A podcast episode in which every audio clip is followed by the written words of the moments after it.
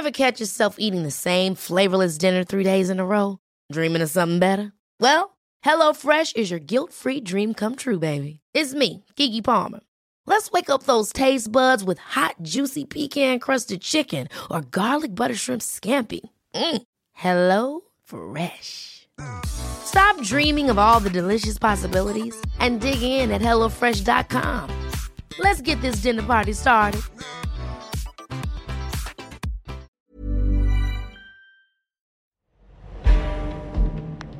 How serious is the plot to unseat Rishi Sunak? This is Political Fix from the Financial Times. I'm Lucy Fisher. And I'm joined in the studio today by my FT colleagues George Parker. Hi, George. Hi, Lucy. And the FT's Robert Shrimsley. Hi, Robert. Hey, Lucy. In a moment, the dire state of local authority finances. But first, just how serious is the conspiracy against the Prime Minister? Simon Clarke, a former Levelling Up secretary, has gone over the top, calling for his ouster. He was followed by a, a little known aide called Will Dry. Uh, not exactly household names here. Um, George, how much trouble do you think Sunak is in over this plot? Well, I think he is in trouble. Um, and I think the trouble revolves around the fact that the more people like us are writing and talking about plots, and the more that seeps through into public consciousness, the more dangerous that is for the prime minister. We're in an election year. The public hate divided parties. And the overall impression that this gives is of a party being a bit of a rabble. And to be honest, the plotters themselves uh, typically are also a little bit of a rabble as well. I think we'd have to agree. I mean, as you say, there have been different parts to this. It's been a sort of slow motion sort of rebellion, hasn't it? You had the Telegraph poll last week, the mega poll showing that the Tories were heading for a 1997 style defeat, followed up by the rebellions on, on Rwanda as well. Um, 60 Tory MPs to find Rishi Sunak. Then Sir Simon Clarke coming out and calling in the Daily Telegraph for uh, Sunak to go. And then nothing. And I think that is the key, isn't it? That when Simon Clarke went over the top, it reminds people like Robert and I old enough to remember the dying days of the Gordon Brown administration when Geoff Hoon and Patricia Hewitt in the dying days of that government went over the top thinking that that could precipitate a, a um, leadership challenge mm. from David Miliband, which never materialised. So, frankly, I think he'll be heaving a bit of a sigh of relief at the end of this week that it hasn't been any worse for him. Yeah. So I think uh, as George says, Robert, Downing Street think that they have contained this for now, and there has been this backlash against Simon Clarke, I think just the sort of the viciousness of his language, warning of a massacre, of extinction, um, the way in which you know his intervention was uh, presented for maximum impact. I think has um, focused minds in some way. What do you think of the flashpoints ahead? I mean, I've spoken to some of the rebels on the right who are really pointing out that February the 15th, we've got two by elections. That's a key moment for Sunak. When do you think we might see other people potentially speak up if they're unhappy? Well, I think the problem is that the, the whole year is full of flashpoints. As you say, You've got February the 15th for the by elections. We've got at some point the return of the Rwanda bill to the House of Commons, depending what's happened in the House of Lords. Uh, we've got a budget on March the 6th, which should theoretically be a good day for the government, but there's probably a decent chance it doesn't go far enough to satisfy a number of the rebels. And then we're into the local elections in May, which people expect to go badly. And, and it's just, I think this is the problem, is that although I don't think this portends a specific risk to Rishi Sunak's place as Prime Minister, not least because it isn't at all apparent there's anybody who could really just step up and change the dynamic for the Conservative Party. It's just this point of people are so convinced it's over that they don't care about doing these things to the party, um, either because they're engaged in a battle for what happens to the party after they've lost, or because they think things are so bad there's no harm in trying to make the argument. But it's a doom loop that he's in of ever decreasing circles. And, it, and it, when a party gets like this, it's very, very hard to see how they get out of it. I think that's right. George, let's just talk a bit more about who we think is um, planning, who who is orchestrating some of these uh, moves. Baldrick, isn't it? Baldrick. So this shadowy group calls itself the Conservative Britain Alliance. Um, is it a group? Is it a faction? Is it a movement? Who's part of it? What do we know? Is it, is it anything at all? I think well, is the question. It seems to have no uh, imprint on the internet. Um, it doesn't ex- actually exist as an organization.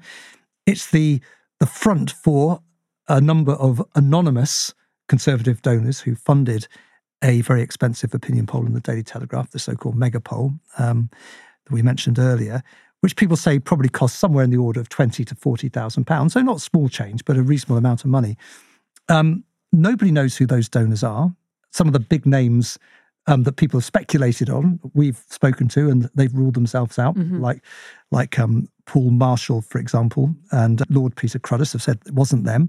I'm told by someone who claims to know who they are that they were quite not household names necessarily, Mhm. but um, And just to remind our listeners that the two you mentioned, uh, Marshall and Cruddas, they are previous Tory donors, aren't they? People with uh, perhaps the means to to make such a uh, an intervention financially, but they've ruled themselves out. They've ruled themselves. They've got plenty of money, and exactly.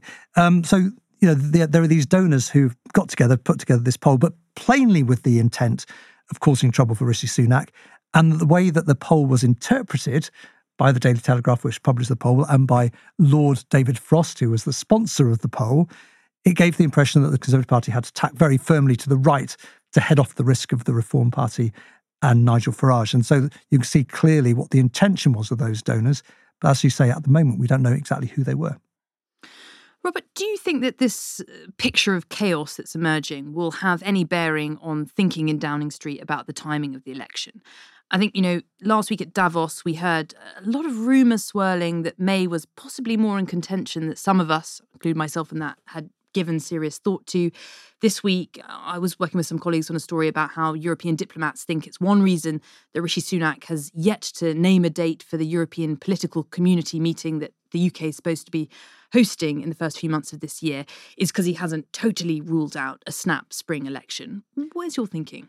I mean, I, I get the argument, and certainly if you think it's just an endless weeks and weeks of attrition, there comes a point where you say, how is it going to be any worse going in May? Um, I still don't think he is going to go in May, however, because look at where the opinion polls are. That, that, this is not a good moment um, to call a general election. So he's he's always left his option open on May. He has never ruled it out completely. But if you look at where the polls are, if you look at this infighting, if you look at any tax measures that he wants to bring through in the budget that won't have come through if he goes to a May election, Rwanda flights won't have taken off. It's very hard to see what going early brings him other than the respite from um, the, the, the internal infighting. So, I, although I think he's keeping the option, I, I, I'm still sceptical. By the way, I'm still delighted with the idea of Marshall and Cruddas, which I think sounds like a department store in the north. Where did you get your sofa? Oh, Marshall and Cruddas. You know? Oh, well, if they're listening, maybe that'll give them uh, ideas to deepen their fortunes further. Uh, and Robert, it's not just um, thoughts of the polls that might prevent them from going early. I slightly wonder how far the Tories are in determining what is actually going to be in their next manifesto. We've had, rightly, a lot of um, discourse about what Labour's lining up as their key pledges. It's not as clear from the Conservatives, is it? And in another sign of trouble uh, for Sunak, we've got the uh, emergence of yet another faction, the popular Conservatives. Popcorns. The Popcons launching on February the 6th. Now, they've kicked uh, Simon Clarke off the lineup for their speakers event because I'm told by those familiar that they are a group that is all about policy, not personality. They're not about changing the leader, but they do want to influence what's going to be on that manifesto. Yeah, and I think it's really interesting because one of the things that's behind all the attacks on Sunak, apart from the sense that they are going to lose, is it's this sort of Farageist side of the party that thinks he needs to be tougher on immigration, more populist, go after, you know, woke stuff, ditch net zero. That's all been part of that Reform UK, Farageist, nativist agenda, and that's what those MPs um, have been pushing. Um, but the popcons with Liz Truss have all of that, but also the sort of free market agenda that, that, that we all enjoyed during her brief premiership. And the two don't necessarily align very well. So, for example, Liz Truss as Prime Minister was very relaxed about immigration. She thought the numbers should go up. So, although I think there's an interesting thing in, in the popular conservatives, there is an argument they're trying to make, and I think it reflects the broader shifts in conservative movements across democracies, which is that they're seeing themselves moving away from a more laissez faire approach to politics towards a more active state.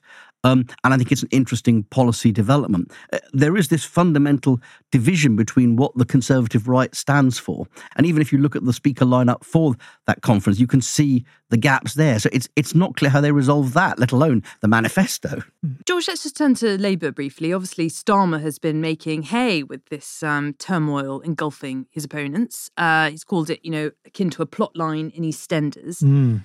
Um, it's obviously a gift for Labour in, in many ways. I just wanted to, to focus in on um, a new sort of attack line that we heard debuted in Prime Minister's questions, which is turning on, on its head the attacks he gets from the Conservatives about his past as a former Director of Public Prosecutions. We heard mm. him attack Sunak over his investment banking career. Just, just remind us what he said and, and, and how effective or sort of dangerous is that line of attack, do you think? I thought it was a pretty dispiriting round of prime ministers' questions. It was absolutely, absolutely terrible. I mean, and I think I was disappointed that Keir Starmer, given how much real ammunition he had at his disposal, decided to go down that very personal attack on Rishi Sunak, and indeed to draw attention to a couple of things that were floating around on social media, which weren't entirely true. Having having said that, turning the, your fire on the prime minister over his record as a hedge fund manager or an investment banker or whatever, I think is an interesting line of attack. I mean, first of all, it's slightly strange when you are the Labour leader who's trying to reconnect with the city and prove yourself to be pro business and pro pro the city and pro banking and so forth. But I think it could potentially be effective as a weapon against Rishi Sunak. I've always thought that Rishi Sunak's wealth never really mattered as a political factor as long as he was the Chancellor of the Exchequer handing out billions of pounds through the furlough scheme, um, appearing to be the competent person running the Treasury. But in the middle of a cost of living crisis, when all the experiences of many people as a public service is not working particularly well, this idea, of planting the idea in people's heads that Rishi Sunak's out of touch, probably can't wait to get back to his old world of high finance. It is a line of attack I think we're going to hear a lot more from uh, Keir Starmer during the course of the campaign. Robert, what's your take? I, I'm never very impressed by most of these personally. I don't think the public cares. I think it has a fairly low opinion of all politicians. But I think it's a bit like when you're a, whether whether you're a cool kid or an unpopular kid at school. Hmm. If you're an unpopular kid, anything that's said about you works and everyone else stands around laughing at it. And if you're a cool kid, none of this has has any impact. So I think it's all about if you're down, as Rishi Sunak is, then attacks seem like they work. If it, if it's all going well, it's water off a duck's back. This week also saw the government pledge an extra 600 million for local government to stave off some of the worst of the financial pressures councils are facing. The FT's William Wallis has been writing about the challenges for local authorities and joins us now. Hi, William. Hi, Lucy. William, let's just talk about the state of um, the local authority finances. And uh, it can sound quite a, a dry and boring topic, but when you step back, we're talking about bin collections, libraries, leisure centres, and social care in, in many instances. What is the picture of, of local council finances before uh, the government stepped in this week? What you had is in the last decade, you had local government taking some of the most severe hits during the period of austerity. Um, and then following up from that, you had the pandemic when there was a bit of relief from government. Um, but you've more recently, during the cost of living crisis, had a period in which demand for services on local government, including adult and children's uh, social care, and the cost of delivering it have both been going up. So local government was already slightly on the bones of its arse, but then it had this tremendous pressure coming in uh, because of inflationary pressures that have worsened the situation very significantly.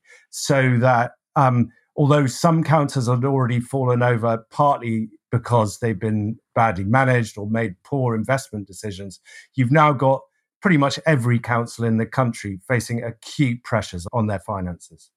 Well, it's a very bleak picture. Um, and William, you got the, the scoop on the government bringing forward uh, an extra half a billion uh, for uh, social care for local government uh, and another 100 million on top of uh, that. Um, how far will that go to plugging the gap? Well, um, speaking to people in local government, they've certainly welcomed that. And they're also um, fully aware that um, state finances are under severe pressure all round.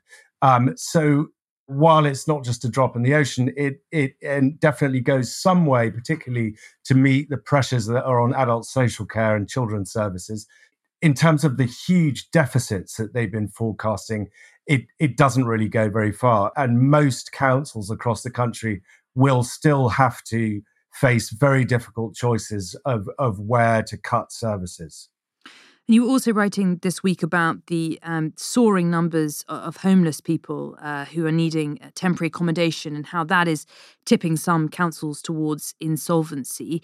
You pointed out that housing benefit subsidy has been capped since 2011, and that's one reason that so many councils are struggling to afford this without more uh, money coming from central government. That problem is linked in part to um, migration. Is this to do with the closure of some of the hotels that were housing asylum seekers? Where are these kind of rising numbers of homeless people coming from? Uh, a, a, growing number of asylum seekers have been showing up homeless, adding to much wider pressures that are really related to the housing crisis and the lack of social housing stock, which has just been getting worse and worse year on year. So, what it means is that local government, as people have come under pressure during the cost of living crisis, as mortgage rates went up and more people are, are, are getting into difficulties, local government has had to house more and more people in temporary accommodation for longer and longer periods of time. And the rate at which they're reimbursed for doing that has not improved since 2011. So you can imagine um, the gap between what they're spending and what central government is giving them back is getting bigger and bigger. And so you are getting a, a large number of councils in very severe difficulties because of just that. Councils that may be very well run, uh, but just can't cope with the demand. I remember you came on the podcast back in September as well. And at that point, we're talking about how uh, Birmingham and other councils um, were facing potential effective bankruptcy because of historic equal pay problems. Can you just update us where we are on that? Well, I have to say, I've just spent the, the day in Croydon, which was one of the first councils to to go into effective insolvency back in 2020. And I was looking at what happens to um, services, what happens to a council when it's been in that situation. And Croydon really is struggling to emerge from it because it's got these huge debts which it has to make payments on, as well as, like everywhere else, these rising demand for services. And it is a rather dystopian um, vision that you get of libraries closing down. Many of the uh, places like youth centres have been closed down in the past. So libraries have become quite an important community hub. Um, you're getting bins collected less regularly. Adult social care is being cut. A place that was already slightly boiling the bones is is really looking very very shabby. So that's the kind of worry for places like Birmingham and Nottingham also, which have more recently gone into this situation where they're they're under really strict rules about what they can spend money on and and essentially that's only the very essential services with a lot of the funding for example that they gave to the voluntary sector already out the window. William what's the expectation in town halls about the possibility of more money from the treasury in jeremy hunt's budget on march the 6th i was speaking to someone in the treasury this week who said that there's been a lot of focus in the budget on tax cuts and of course we're going to get a huge amount of tax cuts but also an expectation that Jeremy Hunt will have to do more on throwing some money at some of the big social problems in the country, notably the ones you've just been describing. Do you think there'll be some more money for councils in the budget? Well, one of the big frustrations, I think, for local government officials is that the, the government has raised the minimum wage without accounting for how that affects local government. And it, it means that um, given that they, they haven't been given much more yet, they're facing like even bigger pressures than they were already. I, I don't think that there is a great deal of hope. And the, the money that came this week for next year's financial settlement was welcome, but it did come under quite severe pressure because you had 46 MPs writing to the government, more than 40 of whom were uh, Tory MPs, threatening essentially not to back the local government financial settlement for next year unless they improve the offer. That did seem to shift the dial. I think it very much depends how much pressure uh, the government comes under from its own backbenches. And I think constituencies MPs are beginning to see that the, the crisis in local government as as more and more of a liability for their own political prospects. So it, it's certainly become an issue that's on the map now in a way that it perhaps wasn't before.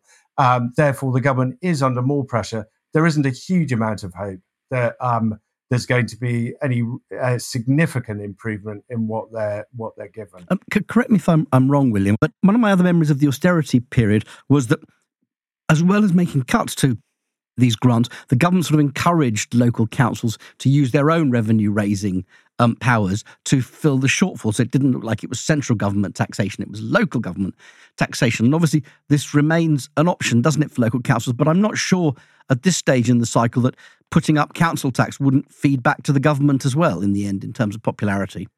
well, actually, again, looking at what's happened in Croydon, um, uh, their council taxes under a special dispensation uh, from government, uh, central government, uh, were raised by 15% uh, last year, and they're going to be raised by a further 5% at the end of April this year.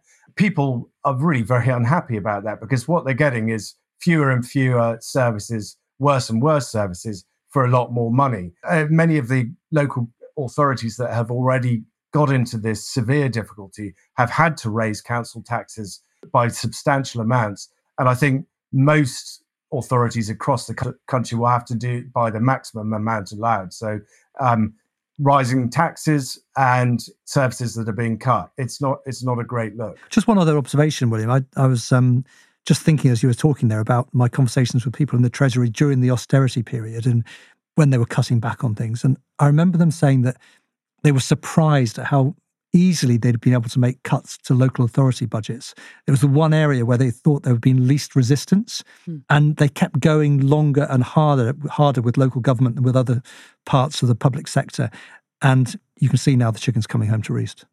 Yeah, I mean, I think uh, one of the interesting things about local government because it has this statutory responsibility to balance the books, unlike some other public institutions you've seen that it's actually been much better at managing its own decline than, for example, the NHS, perhaps.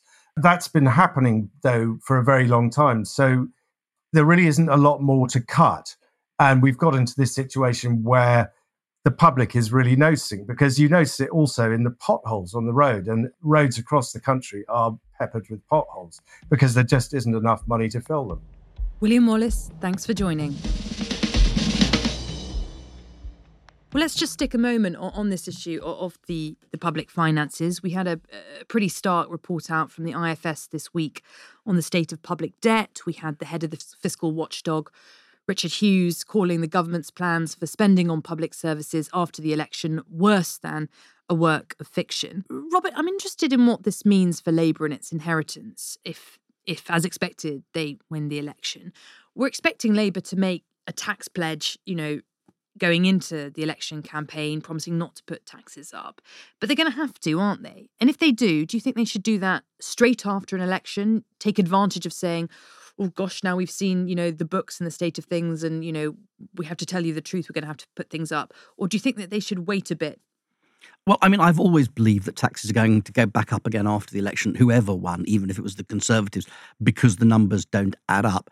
Um, and clearly, the OBR is warning against, what it's worried about, is that any fiscal headroom that Jeremy Hunt has, he's going to spend uh, on an election campaign rather than thinking about the long term future of the country. And clearly, if that is how it works out, that just makes life a little bit harder for Labour. And the OBR has also warned about um, how hard it's going to be to get debt down. And given some of Labour's promises are contingent upon getting debt down, or at least slowing debt, it's going to be a serious problem for the Labour Party. In terms of what they should do, um, you can see why they don't want to make any tax commitments about putting up taxes, certainly taxes that people understand mm. uh, before the general election. There's always those odd little ones, and and I still think we haven't seen everything from the Labour Party. I still think there'll be a couple of complex taxes uh, which come in straight after the election when they've opened up the books and discovered how it's much worse than they expected. I mean, I remember Gordon Brown's you know, dividend tax credit raid straight after the 97 election, which I think had, there had been a slight warning about it, but people hadn't spotted. It was a really big deal, had enormous ramifications for the pension industry. And I think and there'll pensions be. Pensions too, perhaps, pension relief. Absolutely, yeah. I, I mean, I think, you know, pension relief is one option for Labour, though that's a little bit too visible. But I think there will be things that they haven't talked about yet. Maybe they'll mention them before the election, or maybe not. But I would, I don't see any way around it. I think the one way thing, around it. I think for sure is they won't mention it before yeah. the election. Mm-hmm. I mean, I, everyone you speak to on the Labour side said that the, the tax rises we've identified, the, the paltry little things on private equity bosses and private schools and and um, non-doms, those are the ones they will talk about before the election. They're scarred, aren't they, by the 1992 shadow budget, the disastrous mm. shadow budget by John Smith, where he came up with a whole load of tax increases on better off people, which nevertheless allowed the Tories to run that famous Labour's tax bombshell thing. So I agree with Robert. I think they will. I mean, I, I think if you did any statistical analysis of what chancellors do after they've won an election, you would find that they always put taxes up. Of course, you do. You just do it at the start of the cycle when uh, you've still got a bit of political capital in the bank. But don't you think, given the traditional attack against Labour, you know, tax bombshell you, you just cited, that they'll have to, they'll be bounced into making some kind of tax lock pledge in the campaign that might come back to bite them? They might do. I mean, they may make a, a promise. I mean, they'll say these are our tax promises, and they're all small. I think I spoke to Paul Johnson of the IFS, who said that even on an optimistic scenario, the, the tax rises that Labour have announced will only amount to about 10 billion or quite a bit less than 10 billion, was a drop in the ocean compared with the kind of public service pressures that we've just been discussing with William. So I don't think they'll be bound into any sort of specific tax lock. I mean, I suppose they could always rule out increases in uh, VAT and income tax and national insurance, which was sometimes what governments do. If I was betting on it, the thing you were just discussing there, Robert, the pension tax relief is something which is visible, but it's something that most people don't understand. And the fact that even George Osborne was considering having a look at that, there's a lot of money involved there for higher rate pension tax relief. And I wouldn't be at all surprised if they go down that route. But they won't talk about it before the election. No, no, quite. Uh, and George, just to throw back at you the, the question you asked Robert, you know, you've picked up this uh, mood music in the Treasury that there's going to be some spending uh, on public services, not just uh, all that headroom used on tax cuts. Where do you think we might see some of that spent? Well, there's a fascinating um, YouGov poll, I think it was the other day, which suggested that the public aren't particularly, ex- they would rather that Jeremy Hunt spent more money on repairing the public services than cutting taxes. So I think that's a factor, as well as the facts on the ground that William was just describing, describing very eloquently. So I think there is, you know, there will be demands for some additional spending on public services, probably something for health, maybe something for nursery education, which is something that's very much in the, in the news, preschool education, very much in the news at the moment. But then you're talking about, you know, the, the headroom's starting to look a bit sort of under pressure, isn't it? I mean, in the autumn statement, there was 13 billion pounds worth of headroom, which historically is still really quite low and tiny, I think was the word that Richard Hughes from the OBR used this week. There have been some projections that the headroom before he does any tax cutting or extra spending could go to 20 billion. Let's say it goes up to 25 billion. You know, let's say he keeps the headroom at 13 billion, he's got 25 of headroom, so he's got 12 billion pounds to play with. And it still has the great lie about the pretense that they're going to put up fuel duty. That's all, all built on the fiscal fiction that the OBR were talking about this week. Well, a 1p cut in the basic rate of income, income tax cuts costs about 7 billion. So you could see sort of income tax cut and maybe 5 billion for public services. I mean, I'm just using indicative figures, but they're not political game changers, are they? I think we could probably agree. Yeah, And I think certainly some some of the talk about inheritance tax um, be, being used, I find it very hard to believe, given the points George was just making, that they would use this money on abolishing inheritance tax. I mean, it could be a manifesto pledge, but I think they'd actually use it at this time when public services are un- so under stretch. I think is very difficult unless it's only about shoring up a base to prevent a catastrophe rather than any attempt at winning. I think I think they they will steer away from the inherit uh, doing anything on inheritance tax at the budget. Labour have indicated they oppose any redu- reduction or scrapping of inheritance tax, and it gives Labour a brilliant opportunity to do a bit of switch spending. You know, the Tories would spend, let's say, seven billion quid abolishing the inheritance tax. That's seven billion quid we'd spend on nurses in the NHS. I mean, it's a Great it's a ready it's a ready-made election uh, leaflet for you there. Also, I think very dangerous, even if uh, the Conservatives were to pledge a cut uh, or the abolition of IHT in the manifesto, it leaves Sunak uh, personally very open to the attack that that is a tax cut that would benefit his own children to the tune, God, I don't dare to think of hundreds of millions of pounds. Uh, so I think on that front, it's a bit of a trap. Indeed. We've just got time left for the political fix stock picks. Uh, Robert, who are you buying or selling? Yeah, so I was looking at a spreadsheet that was circulated with all the picks we've made, and I was mulling on that and George's brilliant but cynical operation last year. We just picked people immediately ahead of a cabinet reshuffle. and I noticed on this spreadsheet a glaring investment opportunity that none of us have actually ever bought Keir Starmer. So and you will be so I am going to bulk up on a l- um, on a large batch of Keir Starmer. I feel it's a growth opportunity this year. That's nicely done, Robert. George, Nicely how about done. you? Well, um, Lucy, you and I today, uh, we've been talking about um, the plots, the Tory plots, and um, Downing Street pointing the finger, or people around Sunak pointing the finger at R- Suella Braverman, who I think last time I looked is still second in the betting odds for the next Tory leader. I'm selling Suella Braverman. I think if she was to have any chance, and I frankly don't think that she does have any chance of becoming the next Tory leader, it would have to be, I think, in the the gruesome uh, spectacle of a pre-election Tory leadership contest. I think that has become increasingly unlikely this week. The Simon Clarke um, rebellion petered out. I think even some of Suella Braverman's supporters think there's no chance of changing the leader before the election. I think after the election, her time will have come and gone. So I'm selling Suella. So, what are you telling your broker this week, Lucy? Well, I might copy you in, in choosing someone rather obvious hiding in plain sight. I might sell Rishi Sunak. Um, I've, I've, discovered I've still got some in my portfolio, but it's uh, it's looking bad uh, and increasingly uh, pessimistic, if not fatal, for, for him. But I'd also perhaps buy Paul Waugh, who uh, mm. is a journalist, at least until recently was a journalist at the I paper, uh, a good pal of ours, George, yeah. I think it's fair to say, um, who is going for a Labour seat, we understand. So I think if he gets a seat, and I doubt he'd have gone for it if he didn't think he had a very good chance. Local but lad in Rochdale. Local lad in Rochdale, following um, sad death of Tony Lloyd. Uh, I think uh, Paul Waugh will be a potential future Labour politician to watch. Robert, George, thanks for joining. Bye, Lucy. Thanks, Lucy. And that's it for this episode of the FT's Political Fix. I've put links to subjects discussed in this episode in the show notes, so do check them out. They're articles we've made free for Political Fix listeners. There's also a link there to Stephen Bush's award winning Inside Politics newsletter. You'll get 30 days free. And don't forget to subscribe to the show. Also, leave a star rating or review if you have time. It really does help us spread the word. Political Fix was presented by me, Lucy Fisher, and produced by Audrey Tinline. Manuela Saragosa is the executive producer. Original music and sound engineering by Breen Turner. Cheryl Brumley is the FT's global head of audio. We'll meet again here next week.